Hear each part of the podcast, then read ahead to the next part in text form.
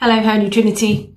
Continuing our devotions in the book of Ezra, I'm going to read from chapter 3, verses 1 to 6.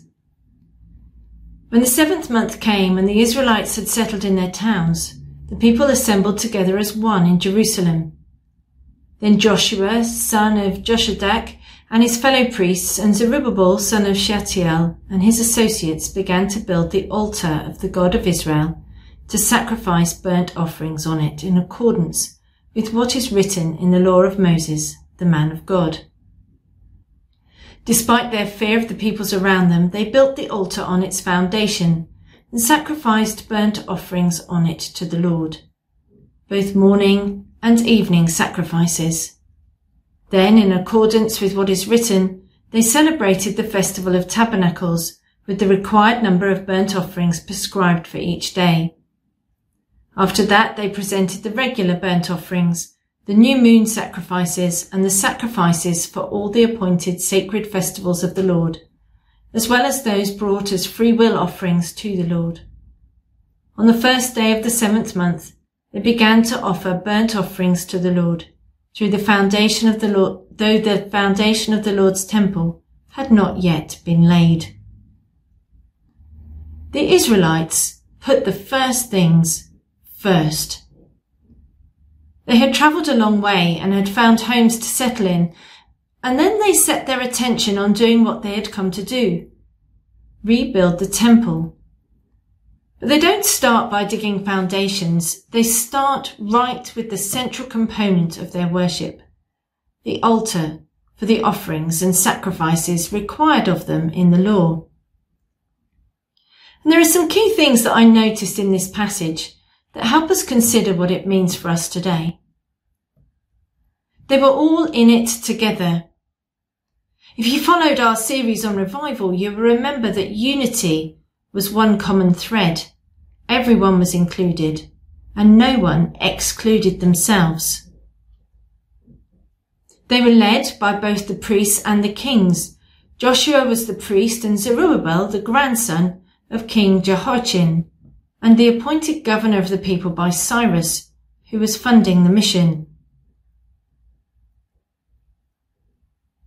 But the thing of utmost importance to them was not the building, but worship, and having a place to offer the sacrifices that they might be made right with God, and to give thanks and praise to Him.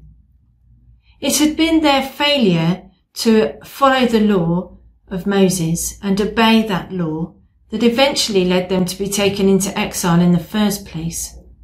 So it is not surprising that they recognize the need now to follow the law in detail in regards to the sacrifices to ensure that they may remain right with God. And getting the first things first meant that they could celebrate the feasts with great joy, as also was prescribed in the law of Moses. I don't know if you've ever thought about what it would be like to offer sacrifices. When I was at theological college, we spent a happy morning trying to imagine what it would be like using chairs, people and bits of paper. The size and experience of people coming to offer their sacrifices. We were trying to work out what that would have been like. I think we concluded that it would have been very noisy, smelly, and messy experience, as well as being extremely costly, not just in terms of animal life, but also the economic sacrifice re- represented by sacrificing a bull or a goat. But mostly that dramatic enactment made us so grateful that our place of sacrifice is the cross of Christ. And for us as Christians, making the first thing first is coming back to the cross, the cross of Jesus. Because if we have turned to Christ in repentance and faith, all our known and unknown sins have been paid for, and we are already right with God.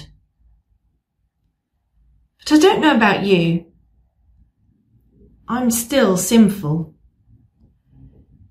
As a young Christian, I was taught to keep short accounts with God Perhaps you've heard this prayer. Dear God, so far today I've done all right. I haven't gossiped. I haven't lost my temper. I haven't been greedy, grumpy, nasty or self-centered. I'm really happy about that so far, Lord.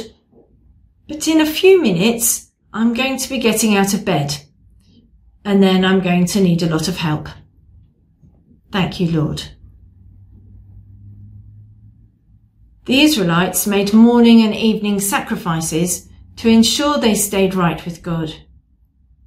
Christian tradition has often followed a pattern of morning and evening prayer as people take time at the beginning and end of the day to pray and focus themselves back again on Jesus.